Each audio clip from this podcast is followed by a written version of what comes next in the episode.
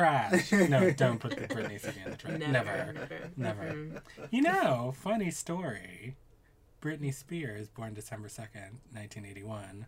Rocky Jones, Oh. born December 2nd, 1981.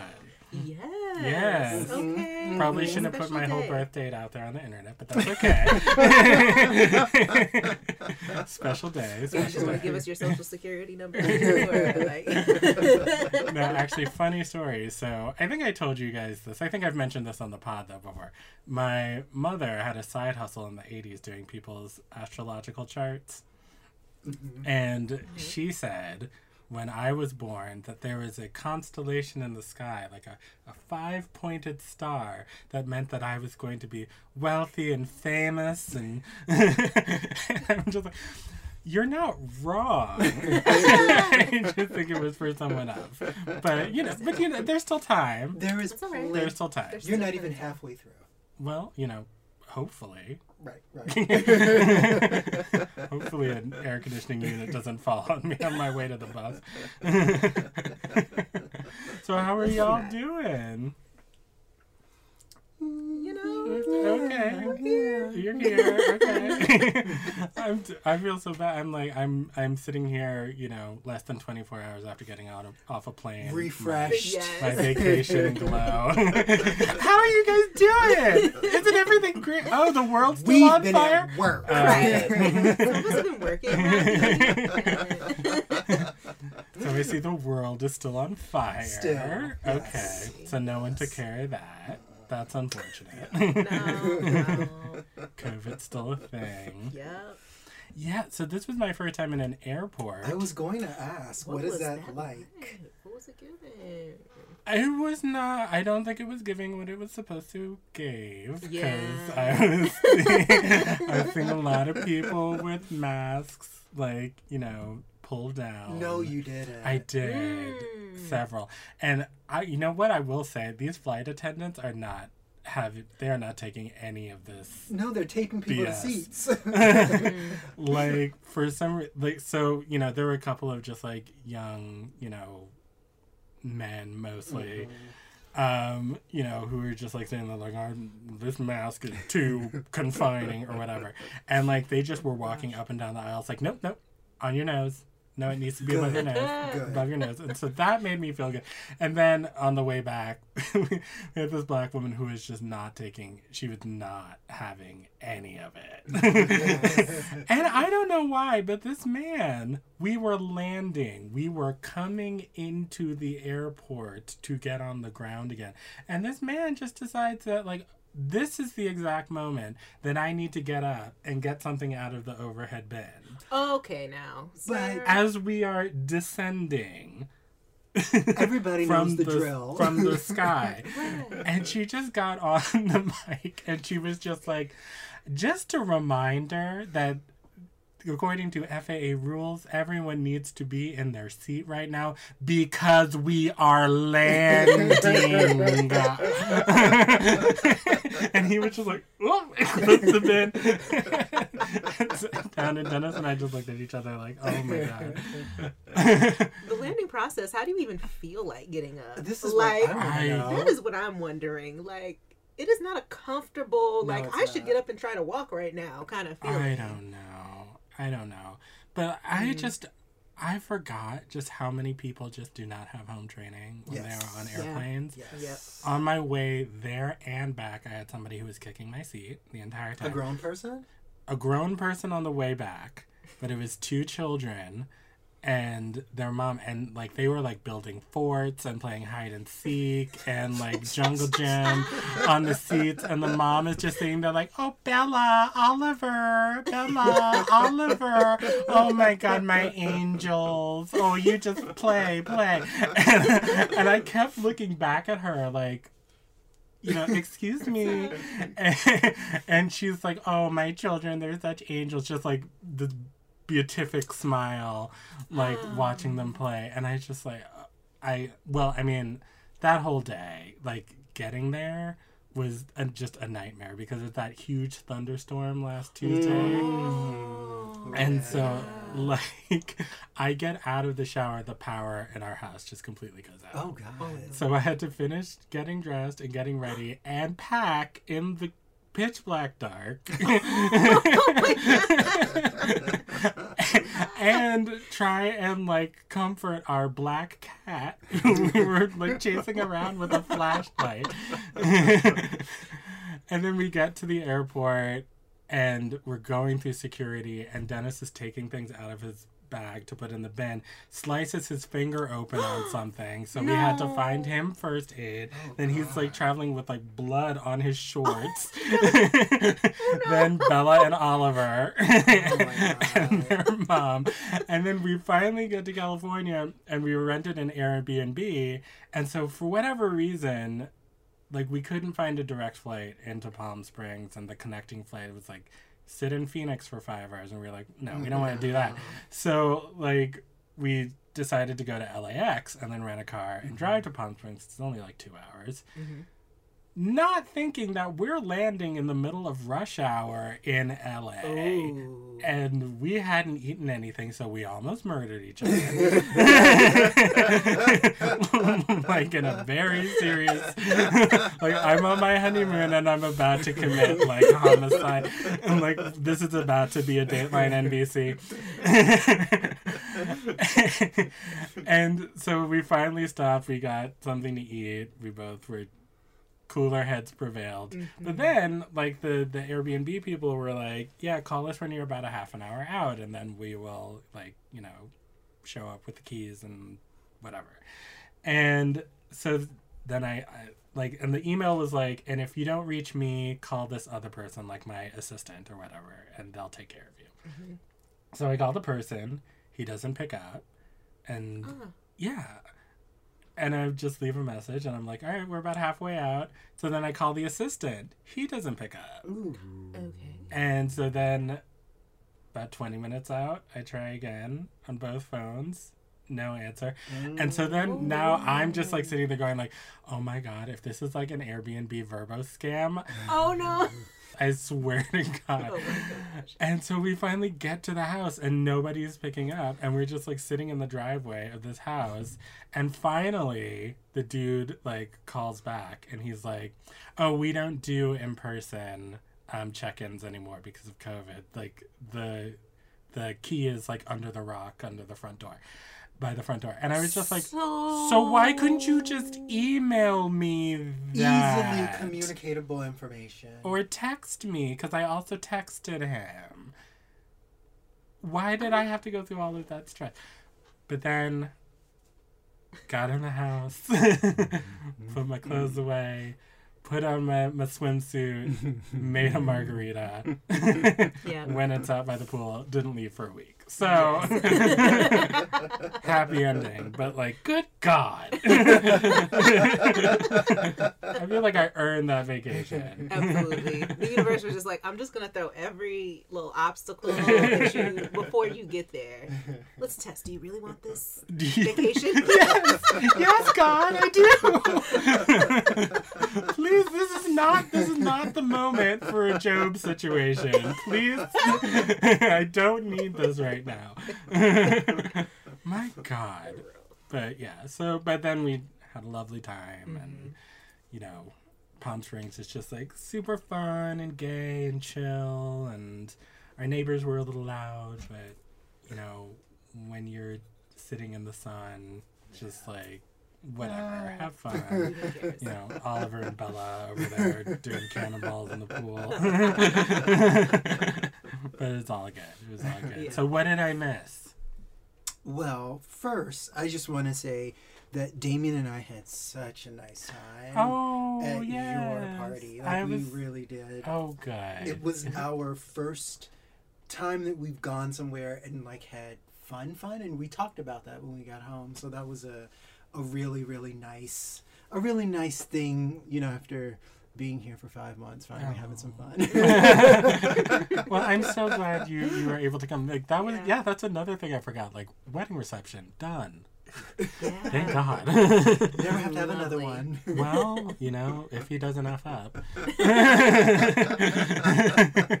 My partner said the same thing about oh, good. having fun because he moved here in you know November and has gotten to do like little social things here and there with my friends and stuff like that. But he had a lot of fun and he was like, I finally like for real really heard that Minnesota accent y'all talk about. Like yep. Yep. yep. he thought me and my housemate were uh, No. um, exaggerating. No, no, no. No, no. no, no, because there there are some folks who who came from because I feel like the Twin Cities it's not as pronounced, but when you get out there to those suburbs, Oh yeah. those exurbs, those were oh yeah, you betcha, like real Fargo Coen brothers. Very. And then like Dennis, like a like you know a few years ago, he was just like, well, I mean, like it's not like I have an accent, and I was like, say bag, say the word bag right now. That's okay, definitely one of the test words. Bag. bag. Yep. Yep. Mm-hmm. What's the other one? Milk. I think people say funny. It's kind of like a L kind of sound. Mi- milk, milk. Yeah, Milk? it's kind of like. or like the way that some people say bagel instead of bagel. Which I, Oh. I don't Yeah. Oh, wow. understand. Just like phonetically, that shouldn't be a thing, right? Isn't bagel like B A G G L E or something like? I would think that there would be a double G. You need it, right? Like B A G G L E. It's Like some- Fraggle. some- like Fraggle Yeah. Rock. this is exactly where I'm going with this, Yeah. right? and I don't know. I've heard that a couple of times since I've been here, and it's like, you should know good and well that is not the pronunciation. it doesn't. It just doesn't work. But I think that's a little bit of my New New York hegemony kind of sliding on in. Well, like not only does it well, I mean, I guess it doesn't work because like clearly, I don't know if you've had a Minnesota bagel. Um, no, I, I no. Just say you don't I- even sound like you'd be interested in that coming from I- New York. Yeah, I'm a Shay now. It's it's not something I would necessarily recommend as a former New Yorker. I think you might be I think you might be sorely disappointed. yeah, that's yeah. But not to, you know, poop on our beautiful new home No, state too much. And there are lots of things I do want to try and have been super open to trying since I've gotten here. And I've had some good food, right? Like I've had some things and like um, one of our colleagues, Andrew Sun, was telling me on my first visit out here that there is a thing here, and of course now I can't remember. I want to call it hot pot, but that's actually what we Hot had in? Hong Kong. Yes, hot dish. dish, and it's something about something with some tater tots in it. Yeah, so Uh-huh, you take ground beef, hmm brown it with Mm-hmm. some uh, you put it in a casserole dish Mm-hmm. with cream of mushroom soup and some sort of vegetable of your choice whether Mhm. it's peas or Mm-hmm. green beans or corn Mm-hmm. um, or do you mix the that in with the cream of mushroom I'm not sure. I think you may mix it in. I think you maybe mix I think it you in. mix it in. Yeah. Yeah. Yeah. and so then you do an artful layer of tater tots on top of that and some cheddar cheese Not an artful. it has to look nice. It has to look appetizing. and then some cheese on top, and then you put that in the oven Mm-hmm. until and you let the the flavors all melt together. Mm-hmm. and get the, the the cheese all melty and the tater tots crisp. Mm-hmm. And it's it's I I'm super anytime it's put in front of me, I'm like, okay.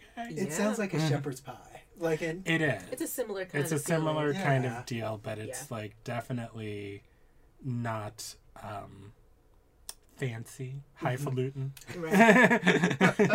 also, I very much like when I tried it. I was like, "Oh, this sounds like the kind of, or this tastes like the kind of thing people come up with when they live in a cold climate Yeah. and like. Yeah. want a comfort food, yeah. Yeah. like it's amazing in the winter, especially. Mhm. And you know, there's little ways to remix it and Mhm. stuff. So you Mhm. know, you may decide to do like some, um, or at least I would. You know, this sounds good to me, and I think I've had it before. It was like some peppers and Mhm. onions and Mhm. tomato kind of situation, and you know, try to do a little Southwest thing, or you may try to do like. You know, some bacon and Yes, instead, of, yes. instead of ground Yes. beef, Mhm. or you know, Mhm. there's ways to to I'm Zhuzh it it. up. Though I will tell you, like when I with some first. Yeah. Yeah, Oh, yeah, oh, definitely. definitely. Obvious. well, hot sauce on top makes it hit. too. Yes, yes. But you know, I will say like when I first moved here and Dennis and I first moved in together, I was all like, "Oh, I'm gonna cook something for my man," and so and so I was like, when in Rome, like make a tater tot hot dish. So I found a recipe online and I was like, I can do this, and so then I went and I, but I actually like bought like actual mushrooms, mm-hmm. And then I didn't buy like I bought fresh vegetables. Mm-hmm. I didn't buy like the the canned mm-hmm. stuff, and he was like, No, it's good. It's just too fancy. And I was like, Mushrooms and vegetables. He's like, no, it's supposed to be like canned Del Monte vegetables and Campbell's soup. and I'm like, but I can make actual cream of mushroom soup. I don't even. No, that's what that's what I did. I made cream of mushroom soup from scratch. Which sounds amazing. I don't, oh, I have the best recipe. It's so good. Um, but yeah, so uh, like like I, I I did everything from scratch, and it was like except for the tater tots, obviously. And he was just like, "No, it's delicious. It's just not tater tot hot. I was just like, "Oh." okay. well, never mind. I guess I'll just throw it in the trash. no, it's good. It's good. It's just a little bougie. It's just a little bougie. Just a little bougie. Story of my life. Well, I am looking forward to trying it. I am all about comfort food, and since winter is going to last, what is it, 10, 10 11 months here, then I, I will have ample opportunity to to get into it. Oh yeah, so many different hot because that's not the mm-hmm. only type of hot dish. Hot dish Oh. is a genre. yes. Oh, excuse me. Mm-hmm. Yes. Okay. Yes, I mean that's the most famous hot dish. but I mean, I think hot dish is it's like casserole. Oh, oh. Yeah. Yeah. Okay. Would you say it's the tater tots that make it hot dish though? Right. Like, would you say that, or are there hot dishes that don't have tater tots? I think there are hot dishes that don't have tater tots. Oh, I think it's I think it's just a stand-in for it because like you have like the one with the Fritos on top. Oh, It's No, like not a- this how one. about that? And Uh, I think it's like a like a chili situation. Okay, Oh, so I have okay. heard of a hot dish that's like a chili kind of situation. Yes. yeah, and it's yes. like it's like Frito pie, but not. Okay. okay. Okay. Okay. You know, So, people out there who are listening, if you, if you are a native Minnesotan, um, hit us up on email with some hot dish information, some recipes, some knowledge, some something, because you hear us in here trying to piece together what we think this is about. But we should have a hot dish day where We should have where we try out everyone's recipes. Email Let's us at the score at evanoffer.org. and one winter's morn, we'll come in here and we'll just eat a whole bunch of just like cream and chicken. jerk chicken hot dish. That would be You are onto something. that would be amazing. You are absolutely. that would be amazing. You know, I, I can figure this out. I can figure this out. yes. Yeah. It'd be cute, like special holiday episode. Yeah. Hot dish potluck. yes, that would be amazing. we should invite like well, I don't know if we can ha- how many people we can have in this small space. Right, and still be in COVID compliance, probably no more than who are currently in here. Well, maybe one more. we'll have a special guest. Someone Yeah. small. Yes, someone tiny. a baby, a puppy. I'll bring my dog. Okay. that would be fun. Perfect. Perfect.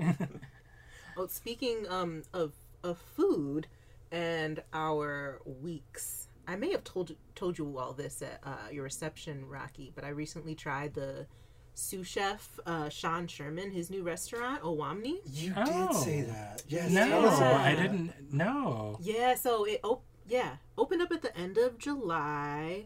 Owamni here um, in downtown, like on the Mississippi River, just like a few steps away from the Stone Arch Bridge. Super Okay. cute location. hmm It is so cute. Oh my gosh! I think it's in like a maybe like a waterworks building or something like that. Like, Yes, yes, shapes- that's what it is. Yep. Yeah. Yep. Is it on St. Anthony Main, or? Uh, no. So it's actually on the other side and kind of along. What would that be? Oh, okay. West River Parkway. Oh, okay. Mm-hmm. Mm-hmm. Yep. Like- So it's like along there. 10, 15 minute walk from here. Gotcha. Yep. Yep. It was so good. So so good. Mm. Like jealous. It was it was amazing. So I mean, here's the thing though. Like part of their I guess just like their whole mission is to not use colonial ingredients. Um so Sean Sherman, the Sioux Chef, is Sue is in like Dakota Sioux, like he's a Dakota man, Nice. um, right? I think it's the cutest play on words, That's cute. I cute. love it. right? Right. So like his whole like mission is to promote indigenous foodways, more sustain- sustainable food systems. Also, um, speaking to how like a lot of the colonial ingredients that's in everything have actually like detriment b- detrimentally like impacted the health Yeah. of Mhm. uh, indigenous peoples and I mean everybody from what we see in statistics. So there's not like extra like added sugar, um, especially like cane sugar, like nothing like that. No wheat, um, or like soy, or um, even the meat. They don't use like uh, mass produced or like pasture raised kind of meat. Well. I don't know pasture raised. I don't know the correct terminology, but basically, the meat they had on the menu was like bison, different types of fish, um, like local, like whitefish and trout and things like that, um, and duck and turkey, like things that are in, mm-hmm. indigenous to mm-hmm. this mm-hmm. region. And you know where there's sweeteners, it's things like berries or you know things that are that are naturally sweet. And it was just like it was such a at some point my partner was just like there is a party going on in my mouth right now. With all these different flavors like and it was amazing to not have that extra stuff that's in so much in our food because then you could like actually taste mm-hmm, like mm-hmm. each of mm-hmm. the pieces. You can taste like what these herbs are that they put on top. You can taste the the berries. You can taste the whatever was part of it. Um it was just so so good and so at the end i noticed that they had um the Sioux Chef has a, a recipe book too um and i noticed they had it on the wall and i wanted to buy a copy um because of course I was like, I, I just have this wonderful food. I got to like yes, I, I just have to. I need to know how to make some of this. And the waitress waitress was like, okay, yeah, you can buy one of the books, and they come signed too. Oh. I did not know that she meant that uh Sean Sherman himself comes up to your table Oh. and Sign the signs the book. Uh, So yes, we also That's got to meet. Sean Sherman, the Sioux Chef. He was so cool. That is so. That's such a kind thing. it really Right? is. I was like, it's one of those moments where you have to like try it, not to like fangirl too much. 'cause I just love what he's what he's doing. Like, and it's something that I have that I've like learned about in relation to like African Americans and how you know a lot of the colonial ingredients and mm-hmm. stuff mess with our our mm-hmm. systems as well, and how like actually eating closer how to how our ancestors did. Mm-hmm. Um, we have like just significant improvement, leaps and bounds of improvement in our health when we do mm-hmm. that. Mm-hmm. And so, you know, we had a little conversation too mm-hmm. about why it's important, like for both indigenous people to hear and like Africans. And he was, you know, he very much got it. It was just like, well, yeah, because you are uh, like, are in, stolen indigenous people. Like they pushed off our, us off our land and then, you know, brought y'all in for forced labor. And so, like, we're all eating these things that are you know, not in, um, you know, not working with the land as we used to do. Like we both come from people who knew how to, you know, work with the land, eat with the land and the seasons and all of that. And so we have to, you know, return to some of that and we can work together to do so. I was just like, yeah. What a beautiful love thing. that. Oh my goodness. I hope the microphone didn't pick up my stomach just growling.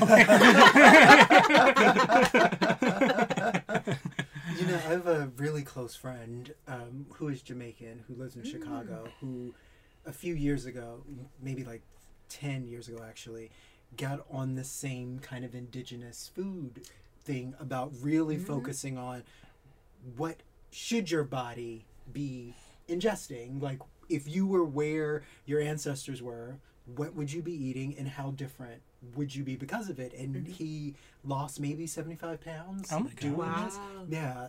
And you know just like shifting his diet back to something a little bit more um, consistent with caribbean food. But mm-hmm.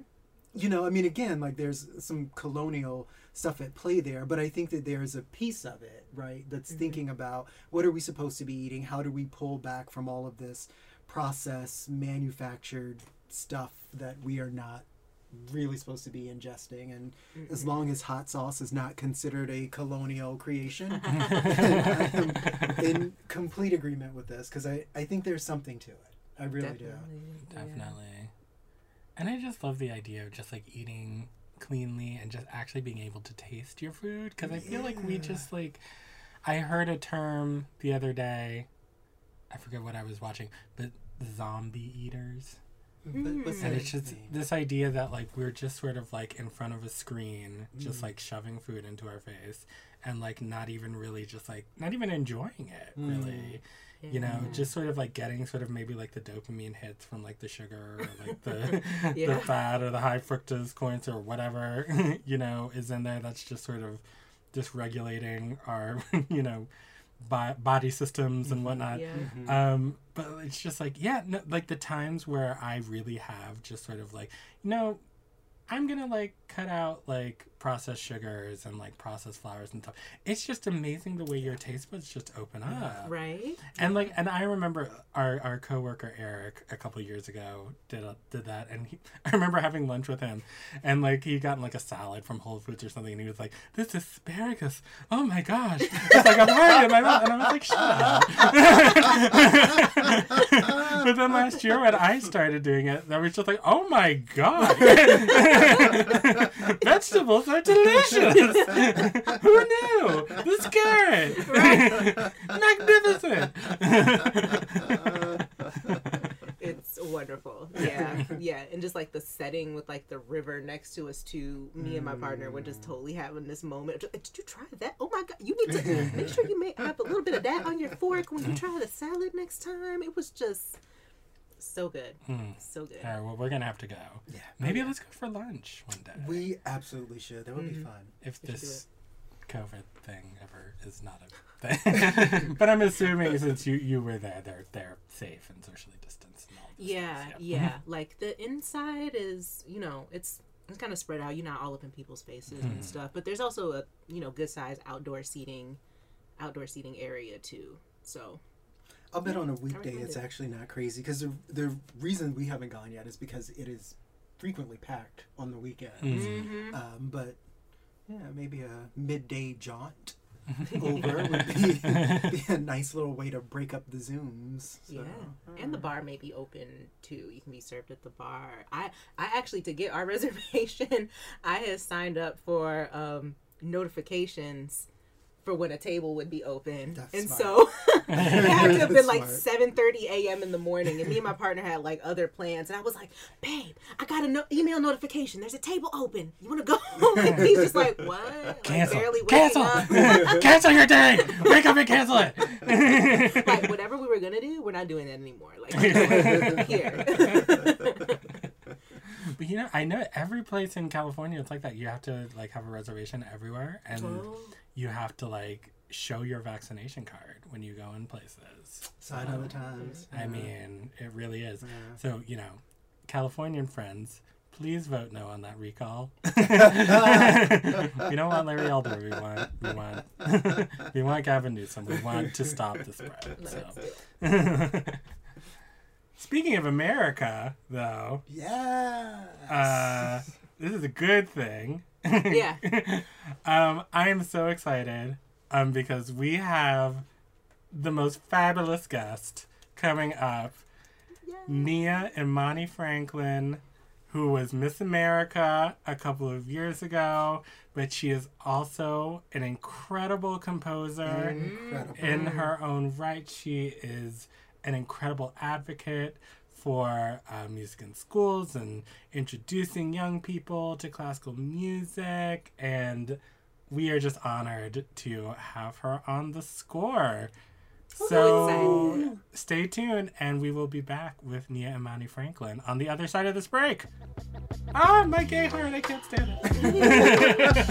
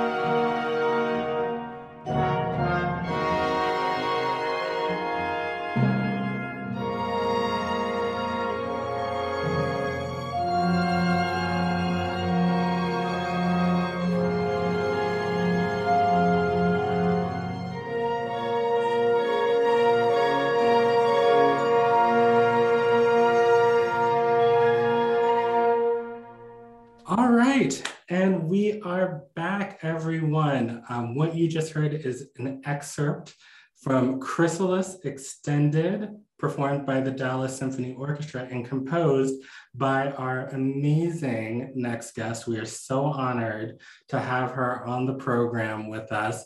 It is the incredible Nia Imani Franklin. Welcome. Hi. Oh my gosh, thank you. Hello, hello.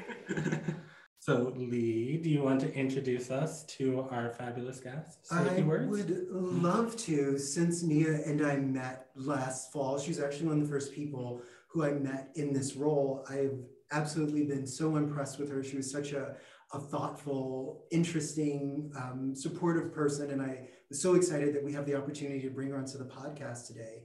Um, referred to as a remarkable young woman who embodies the power of the arts to enrich and transform lives by the former chancellor of UNC School of the Arts.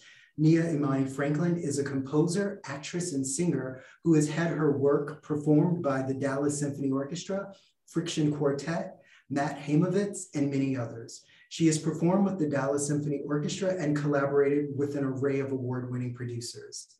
Nia became the second composer in residence at Festival Napa Valley in 2021, where she pre premiered several new works and was awarded the Darioush and Shahpar Khaledi Prize for Excellence in Innovation in Classical Music. As a Kenan Fellow at Lincoln Center in New York, Nia gained additional knowledge and experience as an educator and performer. After concluding her fellowship, she earned the titles of Miss New York 2018 and Miss America 2019.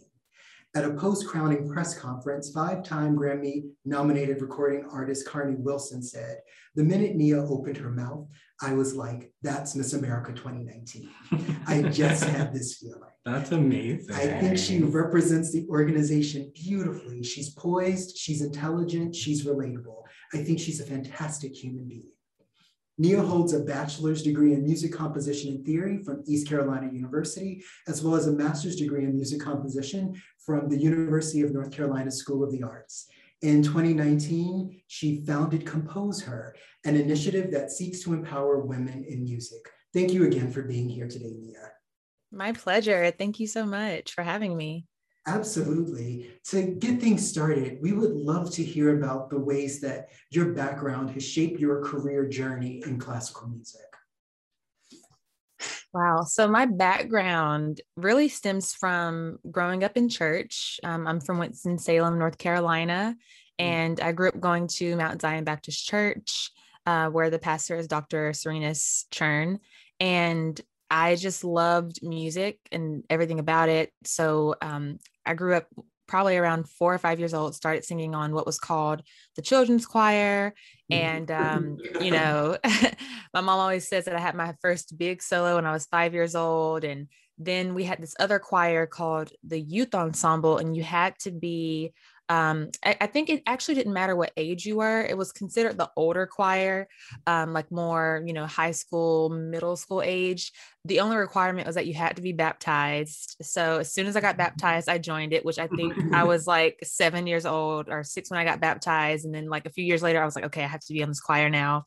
Um, but I just loved like that that community feeling that I got through music and through singing and being around people that just lifted my spirit and um, it's the it's something that I you, you can't describe and you can't really find it quite anywhere else, at least in my experience. That same that feeling of community and togetherness. And so, you know, um, I ended up doing chorus in high school um, when I was a tenth grader, um, and that was a different type of choir than I was used to, and that was what kind of introduced me into the classical world coming from more of a gospel background and growing up with like my dad blasting Stevie Wonder on the radio and uh, just falling in love with R&B at a very young age and jazz. My grandfather used to play jazz when he would pick me up from school all the time. So by the time I was in 10th grade, of course I had heard classical music before, but it was a different experience being um, at that age and listening to it, but also learning how to read music and sight reading and um, all of those things that come with the classical music territory. So it was a new uh, experience for me, but I absolutely loved it. I think it just felt like even more of a challenge than what I was used to. And um, that kind of sparked my love for it and uh, for classical music. And I also learned what it really meant to compose that year as well. Um, by watching a documentary uh, that they were kind of doing behind the scenes of Shrek the Musical. And um, there was a female composer who I was talking all about her work. And I was like, okay, this is what I want to do. And I started at that point taking the steps necessary to prepare for audition season. I love that. I I definitely identify with the starting in church and then like the love mm-hmm. just growing from there. yes. experience. Um, did you have any like particular role models, especially uh, folks who are also black or people of color in general? And like, what did you what did you admire about them? Oh my gosh, I had so many role models. Um, definitely in church. So um, I think my very first uh, example was, was, of course, my parents. My mom was singing around the house all the time, and she um, was on the like adult choir at our church. So, and she coached me a lot too when I had to sing solos in church. Um, she would actually, you know, get me up on the fireplace and like make me drill it and make sure it was just perfect.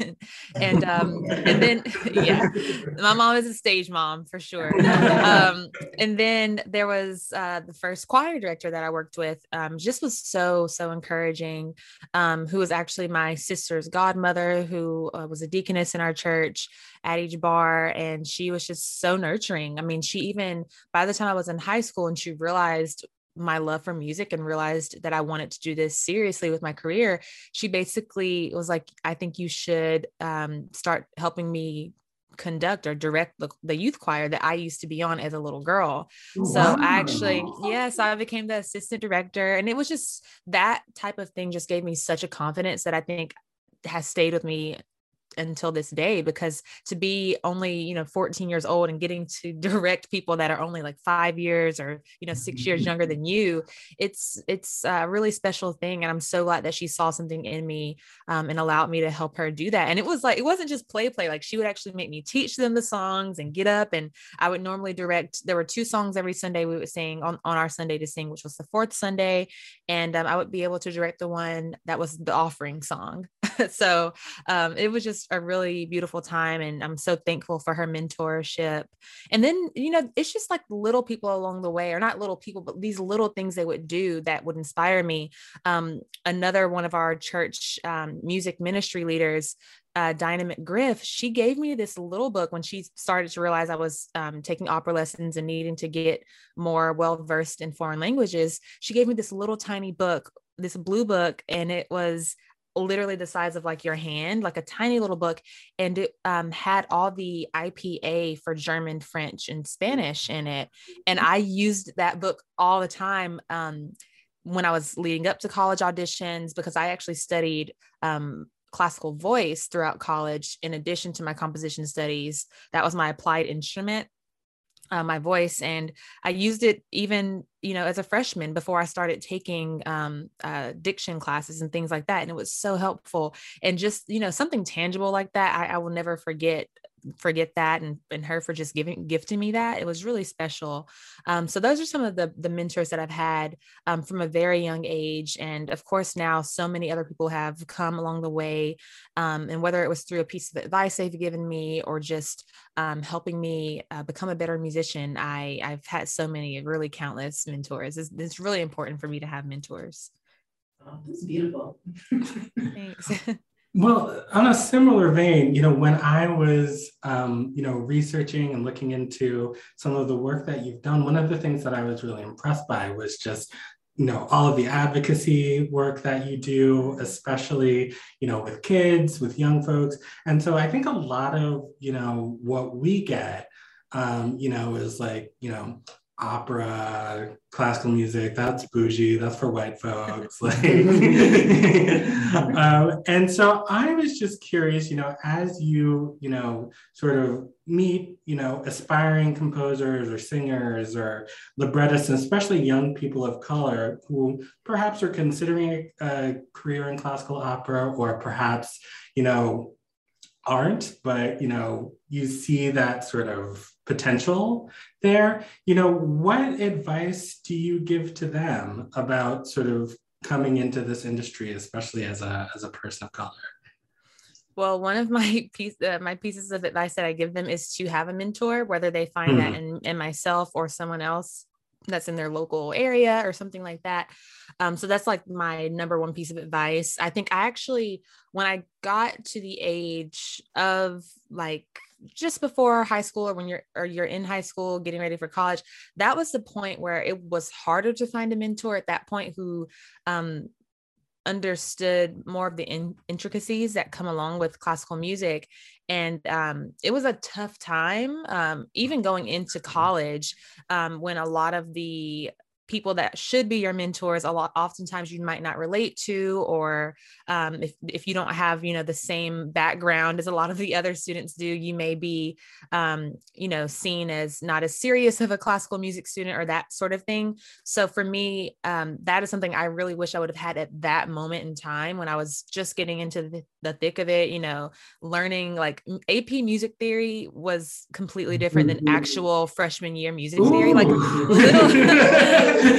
I just, oh my god, you're just giving me PTSD. I, I know I have a, I have a headache now. A headache now. Um, but no, it's completely different. And so for me, it took me a while to find that. And I and I honestly, I don't even know that I had a true mentor my entire college experience, other than the professors that are there and they're paid to be there and help you. But it wasn't until I moved to New York that I found that. So that's like number one piece of advice if this is something you're wanting to go into, because the sooner that you find that person, you can latch onto them and they can be there for you for life.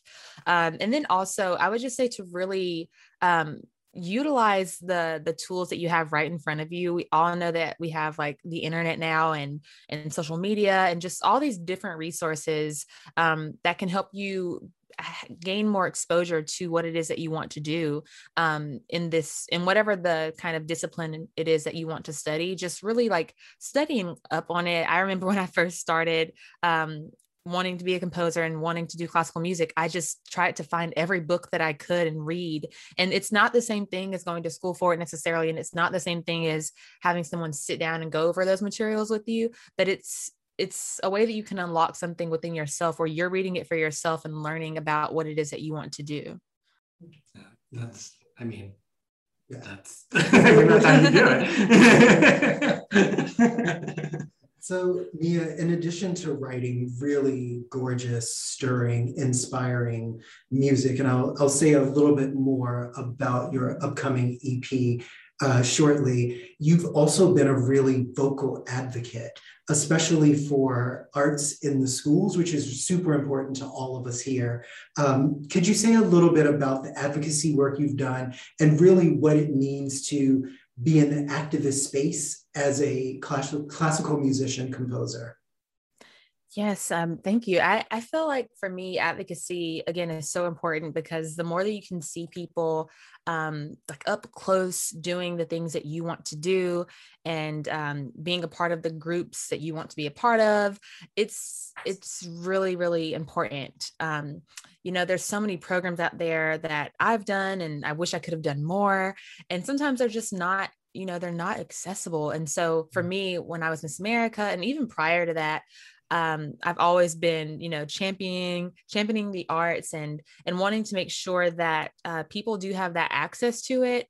Um, and equal access to the and, and and it's it's a long list of of ways to really make the arts truly not only accessible but also equal um, because there's so many schools that you know don't even have they'll have a dance program but they won't have a music program or they won't have an art mm-hmm. program and so um, you know, music is is certainly um, a passion of mine, but all the arts have been have impacted me as an artist. I, you know, I grew up uh, doing dance lessons and having dance recitals, and um, I was in my church's liturgical dance ministry. I took art classes, like visual art classes in high school. So all of those things definitely shape um, what I do as a musician, and I think it goes um, it, it I think other people that are, are in other disciplines also would say they they love music and that inspires them when they're doing their various things. So I think it's really important to have that well-rounded education, um, and and not just the arts, but but other forms of education as well. Math and sciences, like so STEAM,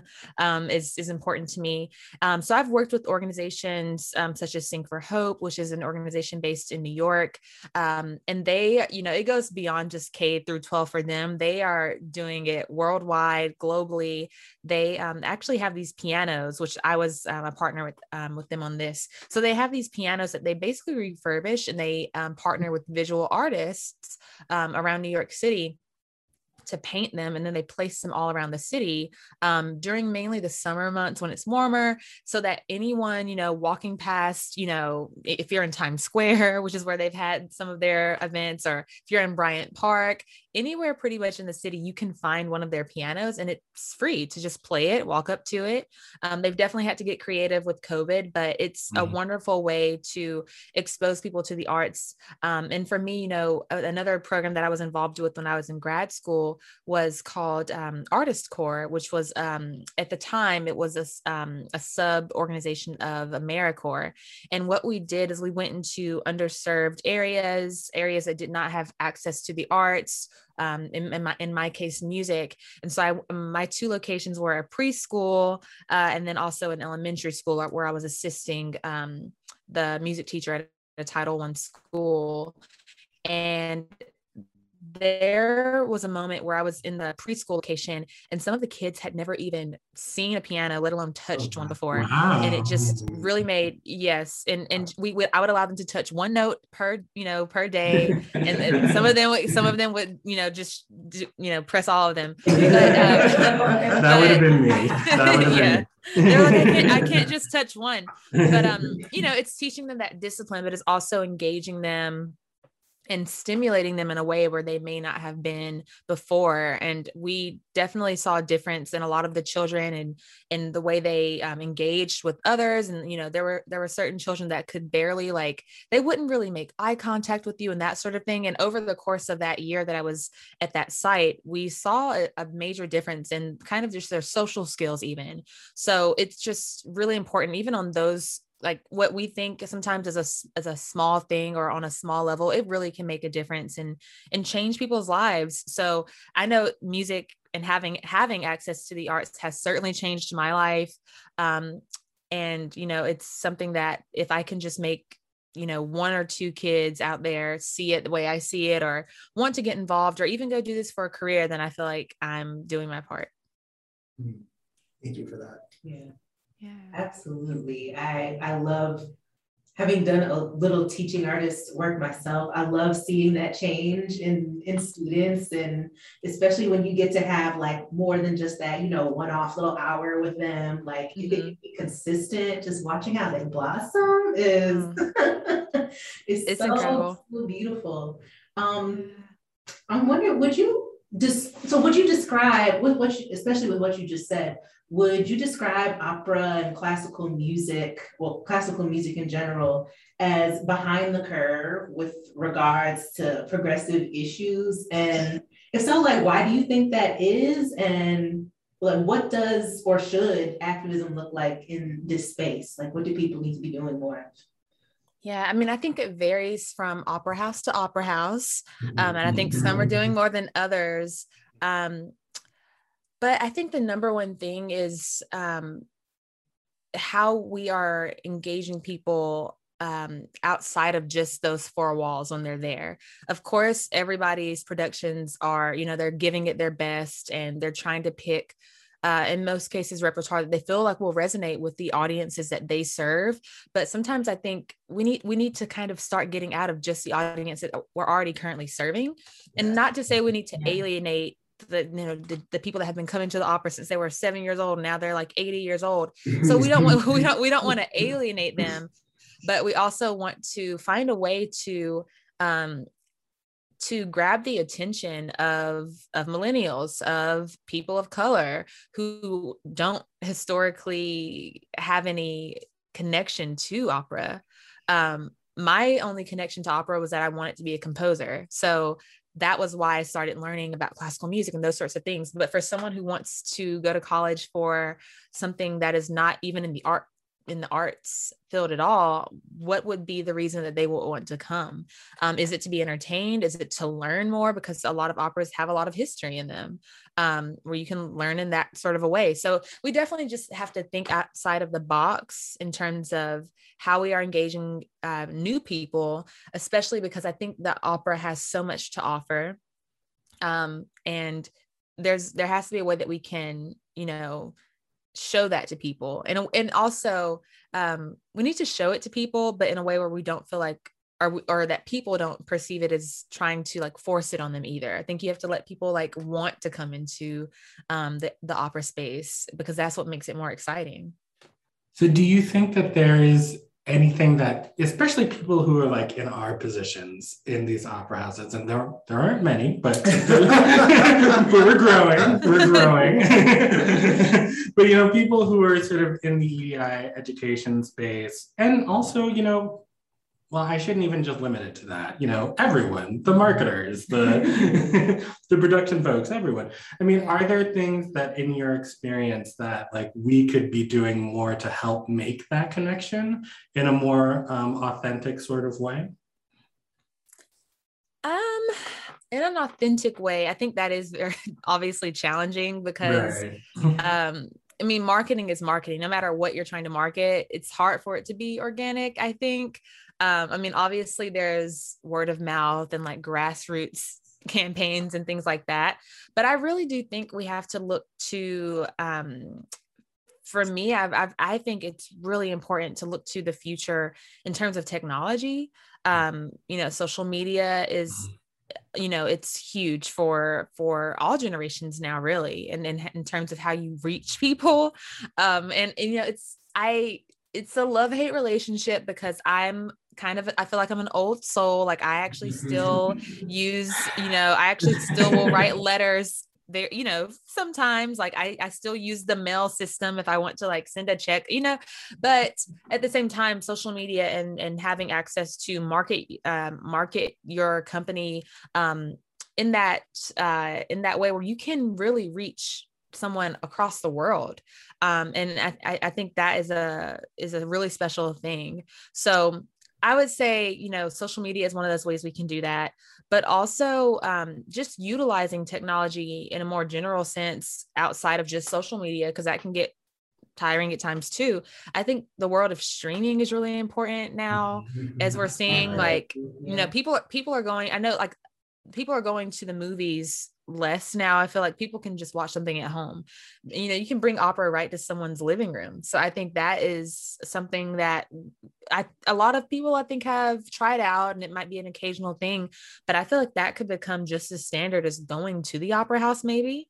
Um maybe there's just you know premieres and then we you know record it i don't know what that future looks like but i think it's something definitely worth exploring Definitely. I mean, especially, absolutely. Especially with the last year, and so many people who, like, even before the pandemic, had trouble making it out to mm. things, whether you know you have a disability or you have kids or something like that. Yeah.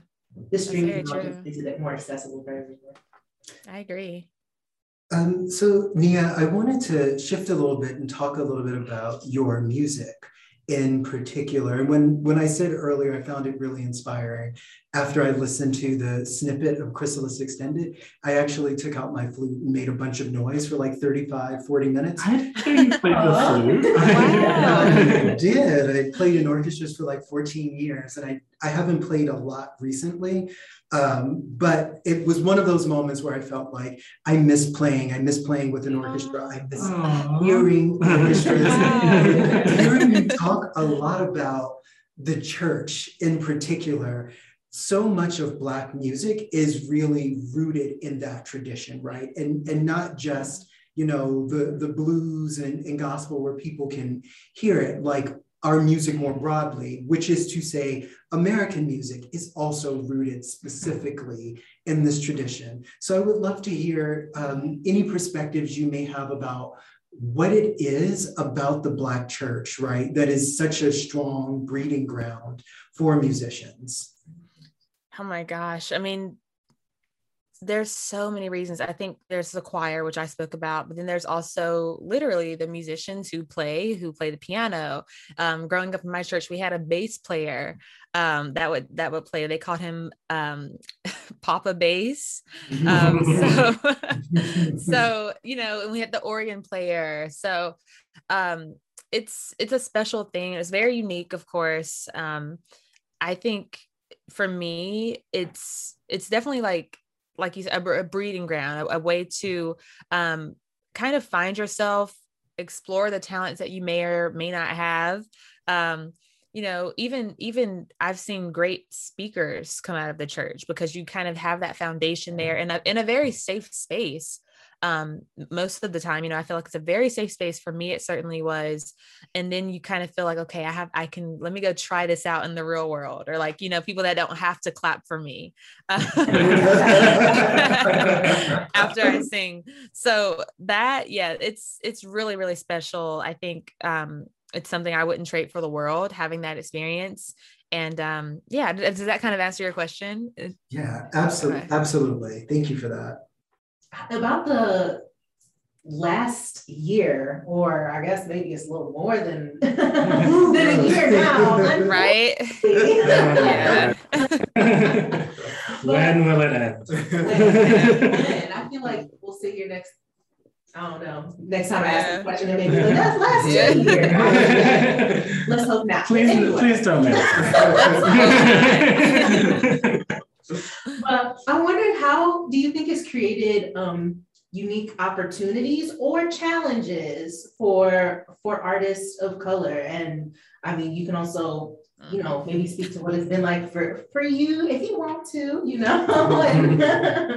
Yeah, yeah how do you think it's changed things this last year. Yeah so at first i thought you were referring to covid but then i also you know i think about everything that happened in the summer of 2020 with mm-hmm. um with the murders of george floyd and um breonna taylor. And it just all i mean the countless names that are frankly still going on today that you know um, don't always get that same press attention. Um, but I think it definitely was a wake up call that um, those those things happening, unfortunately, were a wake up call for so many organizations, for the world, for individuals, and people wanted to do something to make it right. And I think it was um, it was a bit overwhelming for um for a lot of artists of color black artists um who kind of saw this surge and opportunities all of a sudden coming up which is great but it's also like what's going to happen after you fill your quota and you do this one concert of like black music or black composers mm-hmm. or you know mm-hmm. and, and and i think for me it's just it's all about it's nice to do those things it's nice to highlight black composers but it also needs to be a situation where we're not always having to have concerts that are just for black composers instead it should be something that we're just seeing um, all throughout the season um, on multiple concerts. It doesn't have to necessarily be just that that concert does highlight race. I think that's how we get away from sort of filling those quotas and, and tokenism as well. Um, so you know, I I actually did a concert. Um, the concert where Chrysalis Extended was um, premiered was for a youth concert series that Dallas mm-hmm. Symphony had, and it was celebrating Black composers.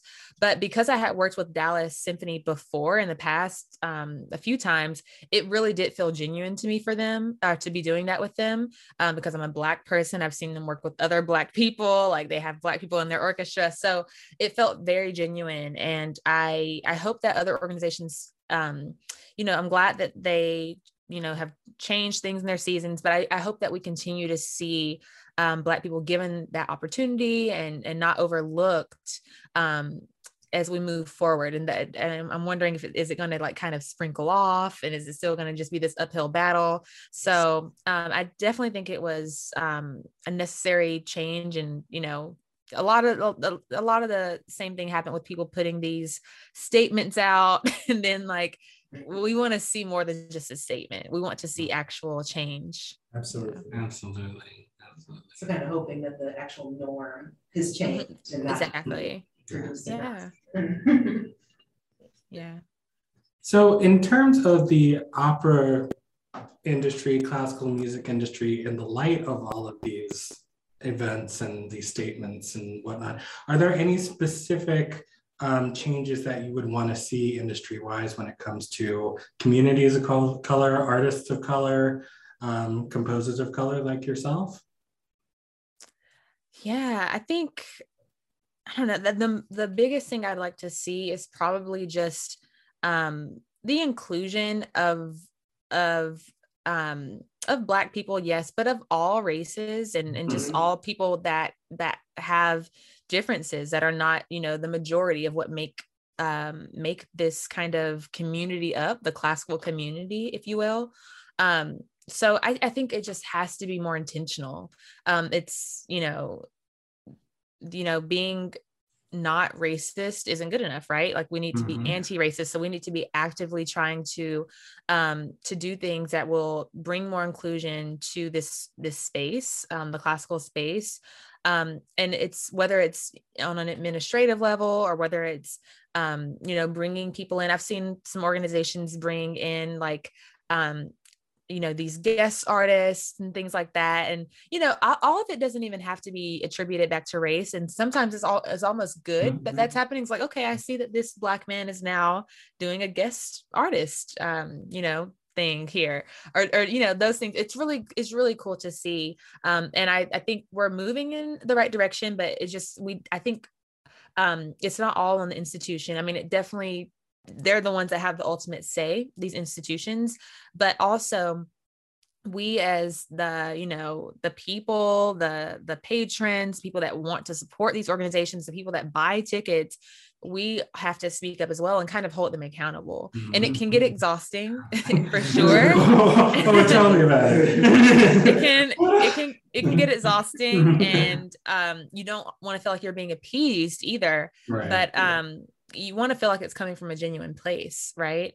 So I think that there's there's definitely a lot of work to be done, and I have confidence that we can do it. But at the same time, I think it the, we have to step up and be advocates as well, um, mm-hmm. and and not just Black people. It needs to be white people. Everyone needs to kind of take mm-hmm. take a stance and and say, wait, why does everyone on this why is everyone on this board white? And male you know those sorts of things things they should definitely be um, definitely be um, brought to light and and discussed if at the very least Absolutely. Absolutely. We are very much committed um, to supporting the work of Black women leaders in particular in this trio that we are here. And yes. it has been a real recurring theme of our conversations. So um, it's been such a great pleasure to have you here sharing your perspectives with us while we have you captive. Is there anything else you want us to know or want to share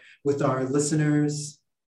Yes, definitely. So um, my EP is coming out um, September 17th. I'm yes. really, really, really looking forward to the release. It's been a long time coming. Um, and the the orchestra piece that you mentioned, Chrysalis Extended, is um, on the EP. It was recorded um, by the Recollective Orchestra um, who um, is just they're insanely talented. Um, they did this really cool cover of the Black Panther um, song with SZA um, and Kendrick Lamar. Okay. This was like this was like three years ago. But it was this beautiful um, rendition. Um, I believe Matt Jones arranged it and he conducted it as well. He's a conductor and, and arranger. Um, so it was just a, a, real treat to work with them and um, yeah it's a it's a really cool album that kind of blends my love of classical music for my love of r&b um, so i'm singing on the ep as well um, and it's just it's going to be fun so i'm really excited. And and just so we're clear what, what's the name of the ep it's called it's extended. Extended okay yes. and it's out no or september 17th yes, right? yes all right perfect. And everywhere that fine EPs yeah, Apple, yeah, all yeah, all, all, yeah, all the streaming services. All right, well, yeah. we'll make sure that we have a link out um, for that. You. And yeah, any anywhere else that people can follow you on social media, any handles that you want to put out there? Yes, I'll drop my handles. So, um, what am I on? So I'm on Twitter at Nia the Note. That was my like name and my Twitter name in college, and, and it just stuck. Nia the Note. And then on Instagram, it's uh, Nia Imani Franklin. Same thing on TikTok, Nia Imani Franklin. Oh, TikTok. Oh my goodness. yes, I, they, my grandpa friend, over here. like TikTok. My friends, my friends convinced me. My, my friends finally got me, you know, over on the the dark side, the TikTok side.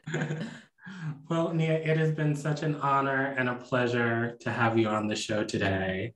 And we just want to thank you so much for being here. We can't wait to hear extended. Everyone go out, get yourself a copy. And uh, thank you again. I've I've never had, I've never spoken to Miss America before. my, my little gay, my little gay heart is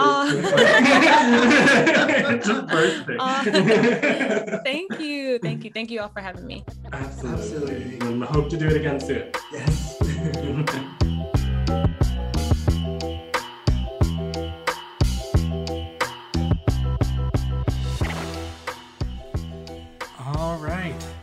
Wasn't that amazing? Isn't she so She's the best. You know, and I'm just like over here, just looking like Shrek, like talking to Miss America. can't even. She has a glow, y'all. Like, she like the cheekbones. Yeah. yes. Like, girl. Mm-hmm. Mhm. All right. Mhm. Well, and she's talented, and she's smart. Well, some, some people just Some people just got it. all. just just got it all.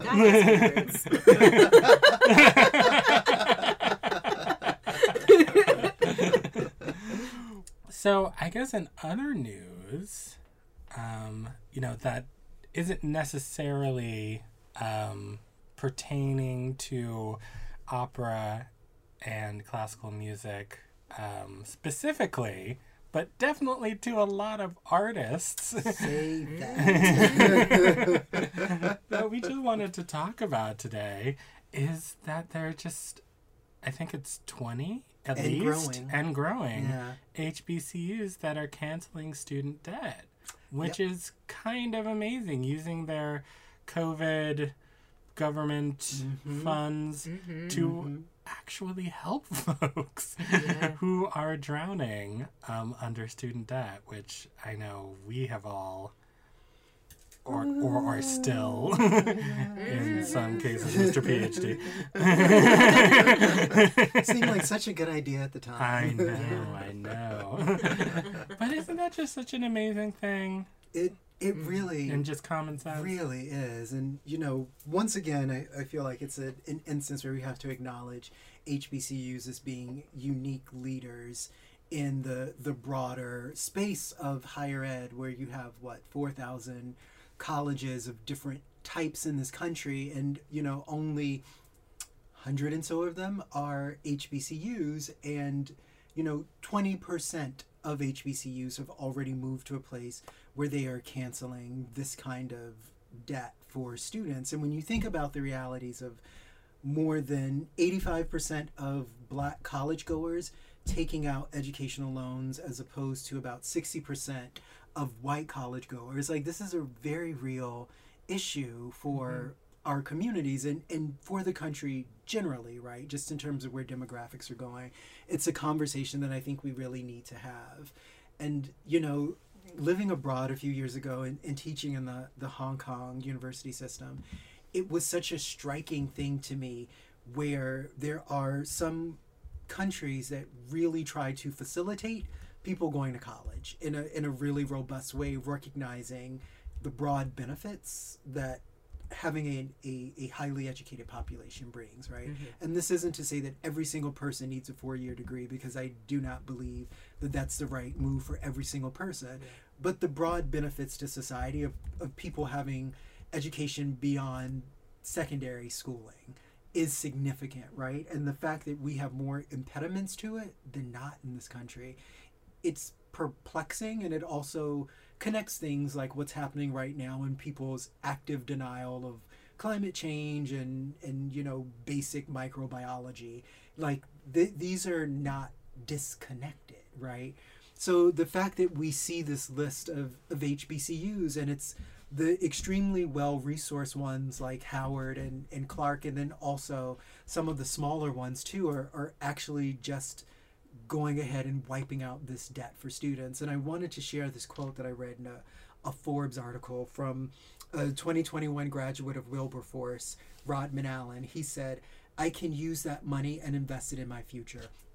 And there's something that really stuck with mm. me about that because when you think about the wealth gap between blacks and whites, right? The mm-hmm. how this shows up in home ownership, how it contributes to health disparities, certainly what it means for like educational attainment at the primary and secondary level. Like this is very very real stuff, right? And if we're thinking about our own field with what our artists of color are dealing with and the differences and opportunities that are presented to us and presented to white artists like the the fact of having some of this debt eliminated really shifts who can take their artistic careers to the next level as well. And i, I feel mm-hmm. like at a company like ours that's the thing that we actively need to be thinking about and and really sitting with that when we're looking at primaries coming up right? And thinking about how we want to vote. Mm-hmm. Like who's really taking on this issue and who really understands how this is showing up for people. This is a,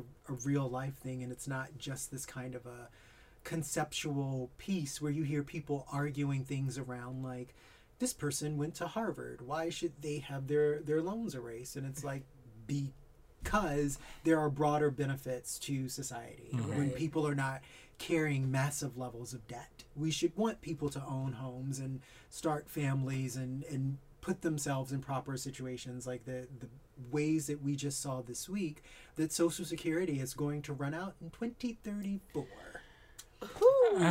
so right. I will be older than i am now in 2034 but but still not yet at a place where i would qualify for social security. Right. so this is like i'm going to be paying into this for the next 13 years and not be able to reap any benefits from it and still not be able to mm. right side aspects of my life and i've been in mm-hmm. college mm-hmm. forever right so I, I think that we have to really think about the the broad consequences to this not just Yeah. you know what mm-hmm. one person is doing but how this is reshaping any number of landscapes including the artistic one Mm-hmm. It's just like a, yeah, like righting some wrongs that have happened or like a serious imbalance. Because how is it that so many people, not even so many, like all of us, and mm. in my generation mm-hmm. anyway, I mm-hmm. don't, I don't know how it is now for younger folks or how it's been in the past, but the biggest thing was pushing people to go to college and mm-hmm. saying if you want a decent paying job, you need to go to college. And so we're like, okay, we all did that, did I that, mean, and I like, remember when I was 18, I brought up to my mother, maybe I'll just like take a gap year because I don't really know what I want to do with my life because I'm 18. And she was like, boy.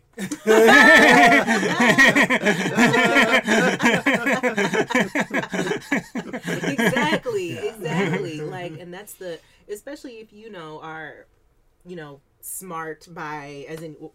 Not just smart, you got good grades or whatever. You know, people kind of expect you to mm-hmm. to go to college and there's like this promise that oh but you know your wages or your job your salary will will pay back what mm-hmm. what you spent in mm-hmm. college. It'll all be worth it. That'll mm. set you up for for life. And that is clearly not been the case. Uh, No. expectations and reality have been very different. And i feel like my whole generation has just been like like has just had the rudest awakening. And so many of us are very pessimistic about like well y'all said one thing. You said i'd be able to purchase a house. You said i'd be able to have a car. You said i'd have be comfortable because i got this degree. And that you know it would make me you know more competitive or you know able to be out here in the job market with a decent salary and that just hasn't. Well, because the it- people who were saying that like went to college when it cost like fifteen dollars and a stick of double mint gum. so yeah, they paid their loans back within like five years and then saved up for like a house which also cost fifteen dollars. and then they're all like, "Pull yourself up by your bootstraps." Well, like I can't afford bootstraps. it's not lost on me that like the the the higher end of college now we're talking about $70000 a year. Mhm. yeah. You know? Yeah. yeah. And it's like you would already need to be an orthopedic surgeon when you finished high school to be able to afford to go to college now. Like it, it's such a ridiculous premise. And then you have to wonder what is actually the point of the exercise right? Like what is it supposed to do to pay that much money to have access to knowledge that already exists like it, it's a really it's something i struggle with right and and i think you know damien and i talk about it a lot because growing up in europe this was not the thing that they do over there right they they really do first of all, like it's it's a different situation in a lot of instances because in high schools they tend to be learning more along the lines of what we're learning when we get to our baccalaureate program. So it's already a Mm-hmm. different kind of a balance. So where you don't have as large a percentage of people going to college, people who do go to college, I think, first of all, it, it just doesn't cost what it costs here. Like it's absolutely Yeah. absurd. And then secondly, it's just a, a different reception to it because here you even have these moments where you hear people in certain parts of the political universe saying things like we don't need any more philosophers we need more welders we need to bring back all these coal jobs and it's like first of all what year are you living in and and secondly like there is nothing in the world wrong with wanting to use your skill set if your skill set says you are a philosopher we should embrace that as a society because we have plenty of problems that nobody's thinking about Mhm. you know yeah. so I, I mean, I think that when we're talking about college, also we have to think about why the barriers are there, and what people do not want to see coming out of more people going to college, specifically more people who look like us going to college.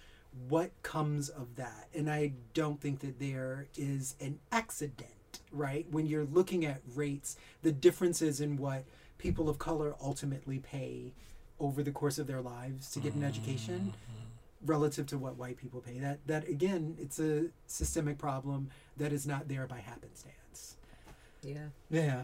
Yeah, I think that was people not seeing that systemic problem was like a real issue for me, especially as I was like starting my career and like right out of college and people were not understanding. They're just like so you're offering me this uh, really modest uh, salary or hourly pay or whatever and i'm looking and you know i got a couple months until i have to start paying back these loans. And on top of that being a- person of color and being black specifically i feel like people did not recognize like Mhm. not having fair pay or, or or pay that is on par with like you know just being able to live in this city. Like is even more detrimental to me than it is to my white Yes. counterparts. Mhm. like Absolutely. i am not coming to this with the same generational Yeah. wealth that they had. I did not go into college with some big college fund that my you know parents had. They did not they do not help me with my rent. Like yeah, i can ask for money here and there when i when i need it but there's nobody like mm-hmm. subsidizing mm-hmm. my mm-hmm. living on a consistent basis you know like and i found that people just did not did not And- understand that and they don't because mm-hmm. I remember this was a few years ago. We are, were having some drinks with some neighbors in their backyard, and this one dude, fully Gen X, um, you know, was talking about his job and that this young woman had just started. She was fresh out of college, and she was asking for all of these things. Like she wanted a raise and she wanted like more time off and she wanted like you know all of these things that to me just like just even in general just like started just sounded perfectly reasonable like yeah no she doesn't want to work 70 hours a week and she she wants enough money to i don't know pay her rent or whatever but he just started talking about like how entitled these millennials are and they don't want to come in and pay their dues and da da da. It's like pay their dues. You don't want to pay them Mm. Right. for Thank their you. work. Thank you. This isn't about dues. This is mm-hmm. about you know, and he didn't specify you know what this girl's race was, and I didn't ask. But you know, just the fact that like you know it's this you know fifty something year old mm-hmm. cis dude mm-hmm. talking about this young woman and how entitled she is. Like it just Already. I don't I don't I'm I think you all know me well enough to know that like usually I don't go off in in a, like a serious way. But like I made that that drinks party very uncomfortable because I, I went off on this dude. Because it's like, first of all, you're talking about Gen Z if she's fresh out of college. Right. Like, millennials are 40 with kids. Um, ding ding ding. so like, like if we're talking about millennials paying their We're dues, all out of college. no, no, no, no, no, no. that that that's a that's a completely different conversation. But what we're talking about with this young girl is she wants to pay her rent and Right. buy food, Right. and right now, thirty two thousand dollars in the Twin Cities, that's not gonna do that. That's not even gonna get you like you know a studio No, it's not. No, it's let not. alone like being able to feed yourself and clothe yourself mm-hmm. and mm-hmm. like you know maybe go out with your friends once a month and like let off like some steam or Yeah. contribute to some disposable income to the mm-hmm. economy in some way. Mm-hmm. Like it, and it just boggles my mind how people like do not understand that. But i guess it's just like people just get comfortable. And it's just like you're just in your job for you know Yeah. 15 20 years. You've had your mortgage for 15 20 years. You actually like don't have an idea of like how much things cost Mm-hmm. because like yeah when you graduated from college in 1996 or whatever $32000 was fine Yes. Yeah. I, absolutely. Yeah. Absolutely. But it's like, like- it was still keeping up like things were still matching up with you Mhm. know Right. inflation or you know how much your bills were versus your salary and stuff and like i think about how among college students like food insecurity is a huge, huge. problem. I witnessed that It's too. There were definitely times where i was like so girls like how we gonna make this meal work? Like okay she gets free food from her job. She gets free food from her job. I got five dollars to stop by the store and get us a rotisserie chicken and maybe that'll hold us over for a little bit. Like i remember having $20 and like that needing to stretch for an entire week Yeah. for me Yeah. to like eat food um you know so lots of taco bell Yeah, absolutely. When I was in my last job at Columbia, where we had like a large cadre of student workers, there might have been like 12 of them, I actually had to restructure the budget so that we could feed everybody every day.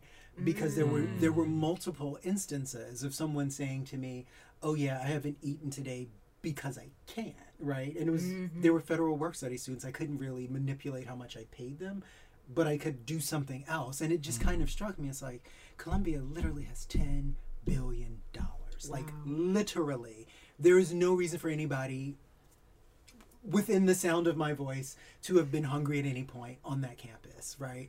So, you know, you have universities operating like corporations, mm-hmm. you know, Yeah. and and not really making it their primary responsibility to like nourish the whole student. You can't do good intellectual work if your body isn't where it needs to be because you're you're sitting back hungry because you live in Manhattan and you can't afford to live in Manhattan because you're you're a student, right? And this is part of the the thinking that isn't present and I feel like in another sense our field is is very guilty of it, right? Where yeah mm-hmm. artists are just not Yeah. paid living wages and administrators of arts are frequently not paid living wages. And, Mhm. and this is a not even a dirty little secret. Like it's a thing that we all talk about but no one has really figured out how to right side that. But it's a, a thing that i think we need to be much more open about and talk about like as a community like a community that also includes people who come to the arts people who donate to the arts because people should know you love listening to this person sing you love seeing this person in a film a lot of these people live a different kind of check to check life than, Mhm. than you may understand and that's a a piece of it that I think we should be doing something about it because people are making billions of dollars off of performers, right? This is not about Scarlett Johansson suing Disney.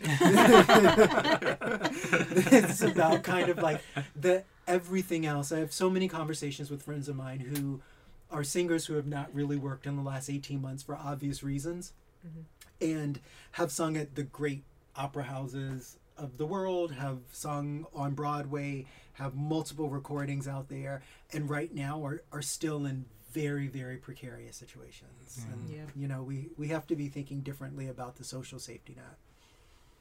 for sure i in this story we were reading about HBCUs. So, like, just so everyone's clear, because we had a conversation about it too, that like this is um, them erasing people's debt with the school Mm-hmm. and not like student loans or so Like like, not aid. right Yeah. right not like federal or private student loans but i feel like from just going off of what i saw at howard like that was a big problem too just like while people were still in school being able to get their like debt with the school down enough that they could graduate Yeah.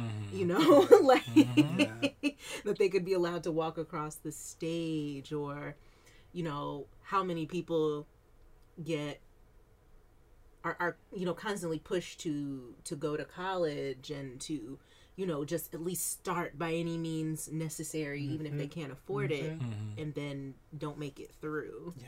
Yeah. like that's that's a that's a big thing too that i feel like mm-hmm. we've been seeing like even even more of. I don't know the statistic around that but like i would be interested in seeing it. Like just how many people go and pay all this money and and can't even can't even finish. So i was i was excited to see like hbcus doing Yeah. doing that and like uh, people should just follow their suit forgive all the the debt the student loans all of that just all of that. I also feel like there's more support and like celebration around you know somebody going to school when they first start. So like i i remember that distinctly too feeling like it was easier to access scholarships easier to you know Oh, your community sure. Yeah, community kind of rallies around you they're so Absolutely. excited paige is going to dc she's going to howard Like, oh, man. and like you know it's just a little easier that 1st mm-hmm. year and then mm-hmm. you you know you get into it and then it's like mm-hmm. oh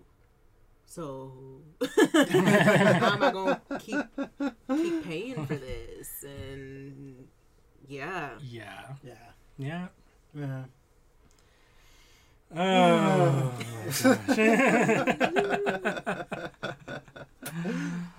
well, I hope other f- schools follow suit. I do. And if you are a student out there, I am thinking of you and praying for you because Lord knows, especially in COVID times, good God.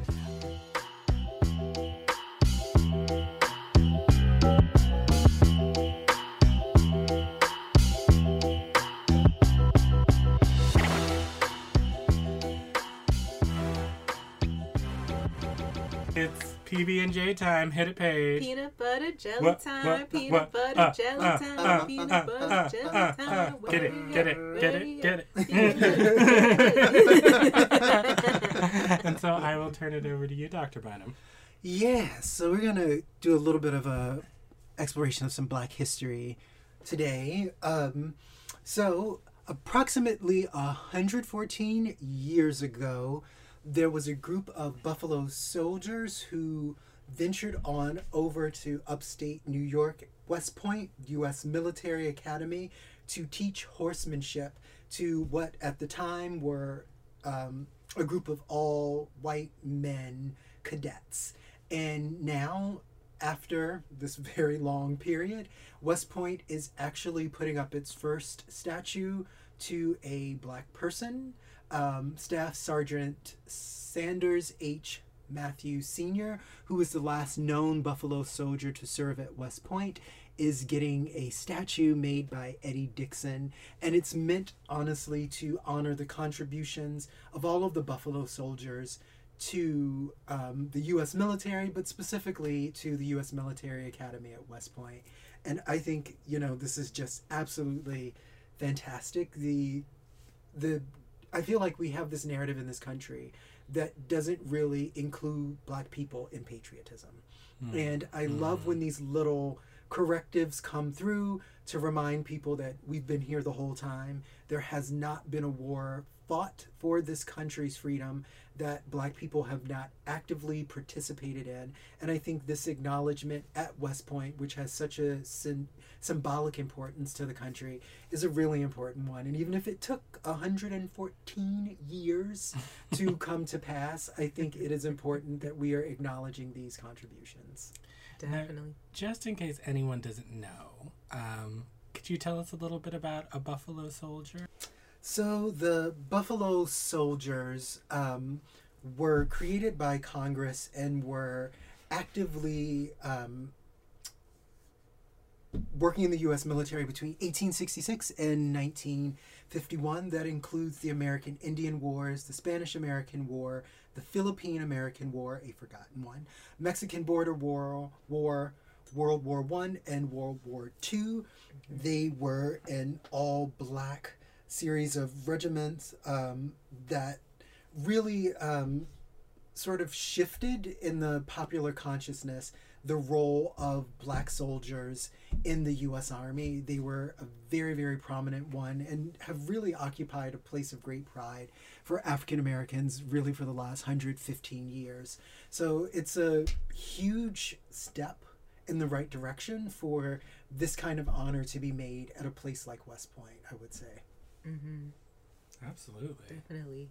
I I read I guess it's not confirmed, but folklore says that the Buffalo Soldiers got their name from Native Americans who said they were fierce and like strong and as Mm, I the as the buffalo and some may say that it may be also because of hair and like you know our hair reminding them of like buffalo manes but i i also appreciate this monument because like i feel I, I feel like part of why honoring like black soldiers in general is important because we've also been put in some really complicated and like difficult situations Mhm. like Yeah.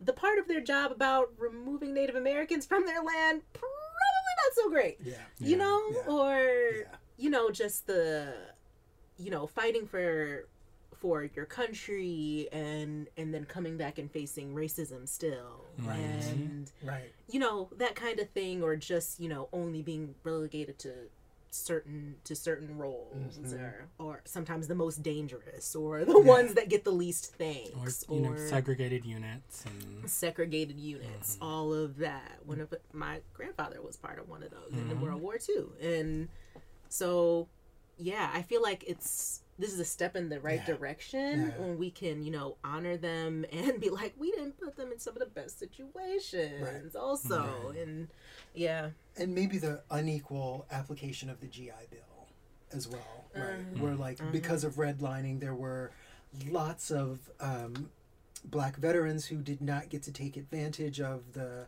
the same housing benefits that really created the white middle class, right? Mhm. So Yeah. that goes back to our earlier conversation about the the wealth gap, and also closely related was the fact that um, they looked at certain kinds of accreditation with regards to who could use their GI Bill monies for college, right? So there were lots of people who were sort of Mm. caught in this place where the benefits couldn't be used at HBCUs, at certain HBCUs, but at the same time, they were not permitted to go to white schools. oh wow, So Hmm. even after doing this kind of service where they were already being burdened in different kind of ways, they weren't even able to reap the benefits of having been in the service. yeah, And that's a Yeah. another part of this that we're not like talking about actively. So I feel like statue is the least they could do. You know? I- yeah, well, good for West Point. yeah. It's a step in the right Mhm. direction, Step like in you the right said. direction. Absolutely. And and you know, all honors um to the Buffalo Soldiers. Absolutely. Um, you know, remembering you all and your service to this country. And Yeah. thank you, thank you all so much. Um shifting gears entirely. yes, let's shift them. I don't think we could be shifting gears anymore. Except, except, you know what? Silky Nutmeg Ganache. oh, we, we just have to we have to The take a soldier minute. of drag. She really she really really did. She did an extraordinary job. we just have to give her her flowers real yeah, quick. I'm absolutely. sorry. it was one of the you know everybody on on drag race tries to call themselves legendary for like a range of reasons i'm the Mm-hmm. first girl to wear a purple sequin gown on a tuesday night like I all did two of- death drops right in a lip sync. Legendary status. but that sweep through six girls in a row was legendary. Um, I'm a huge lip sync fan. I grew up lip syncing in the mirror. My cousin and I would have all kinds of lip sync competitions, and I would win everything. So I have a special place in my heart for what Silky did. And I have been saying to anybody who would listen for the last couple of years that if Silky got the right showcase, she would demonstrate a skill set that I don't think came through nearly as clearly on her season as I was perceiving. I just I could always mm. tell with Silky there was something more than we were getting to see, and some of that was also just like how Rue would respond to her. Mm-hmm. Like they would pan out to Rue, and you see she's just beaming from ear to ear, and it's like you like her. You like her for a reason. And she's just wonderful. Those were some great lip syncs, and even the one that she should have won, where she came out there chomping on those potato chips. that Missy Elliott garbage Yes. bag suit. See, I don't even watch it. I know I like her already. well, see, that's the thing because I feel like if you watched her original season, she didn't come off very well. Okay. She was just very.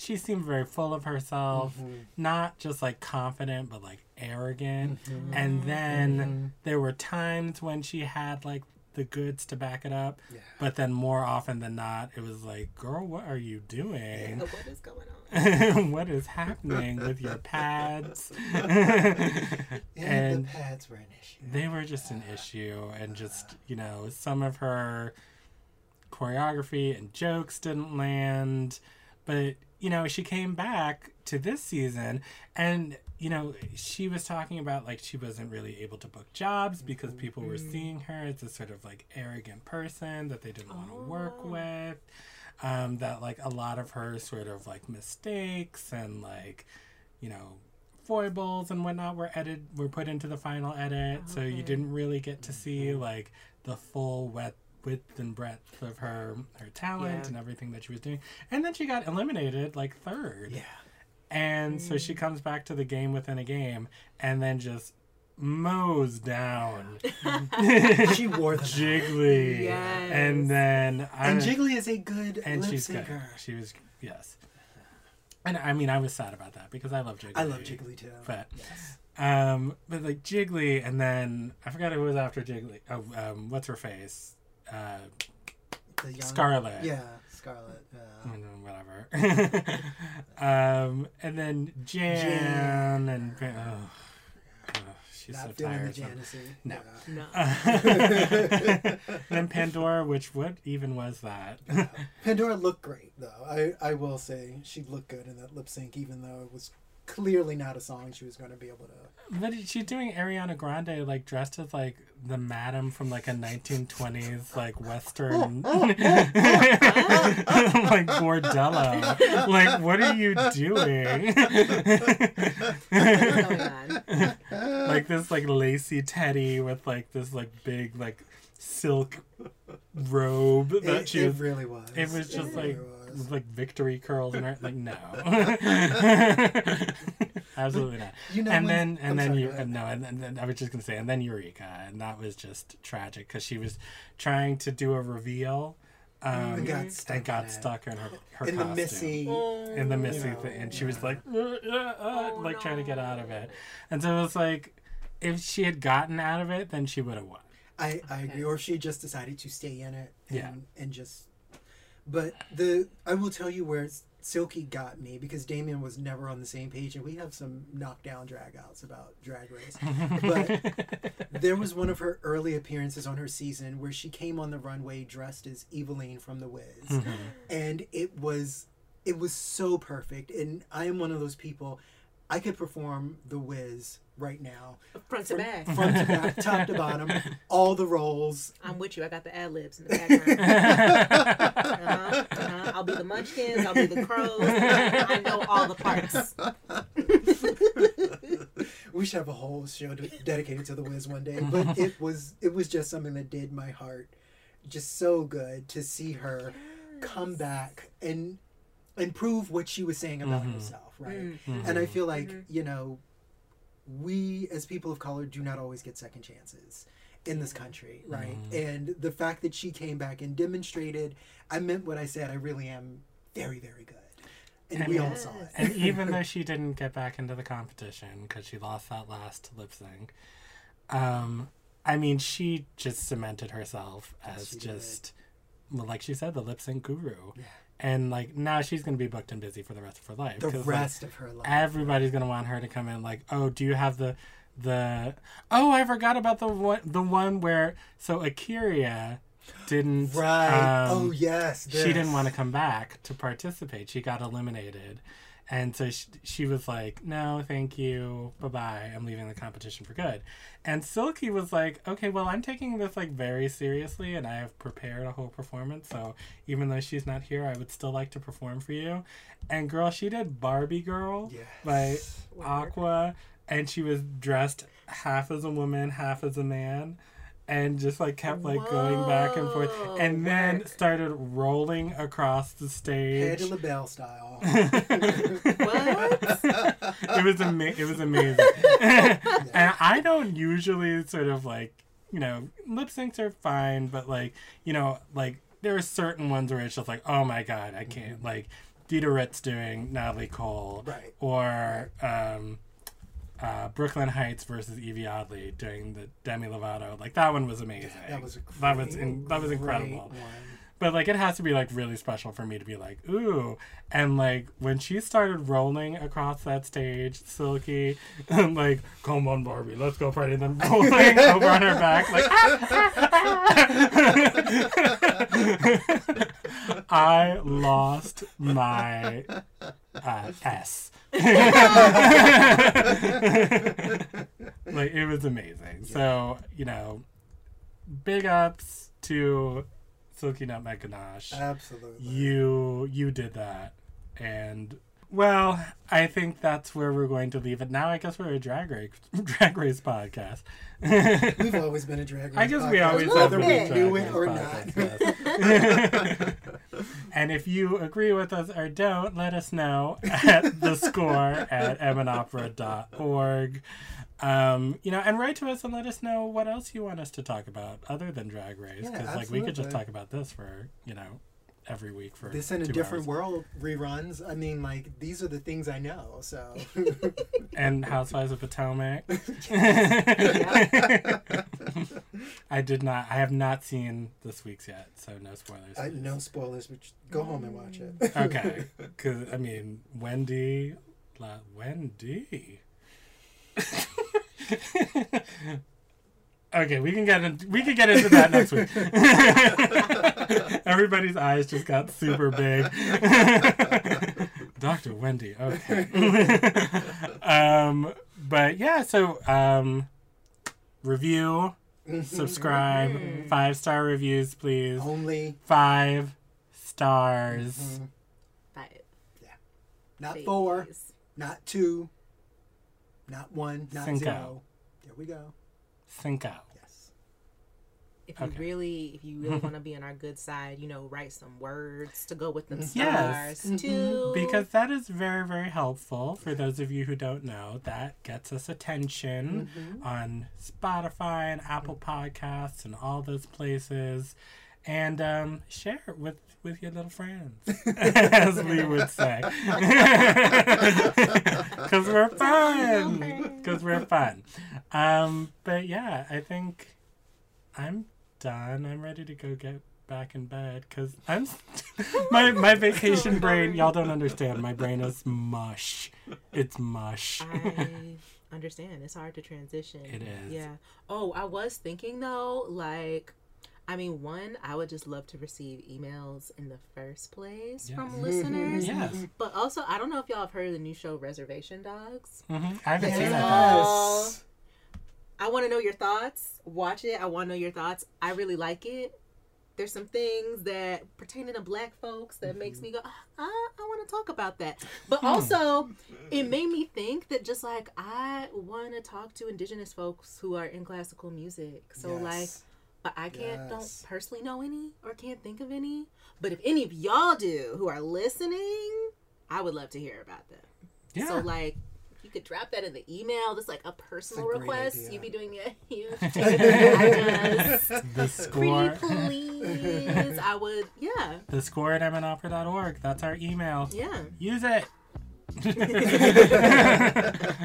All right, friends. Well, this has been super fun, as always. And thank you so much for joining us, all of you out there. Big thank you to Nia and Imani Franklin once again for joining us. And go buy her album on the 17th when it comes out, extended. Um, and I think that's it. That might be think it. that's it. Okay. Well, bye, everybody. We'll see you in two weeks. Bye.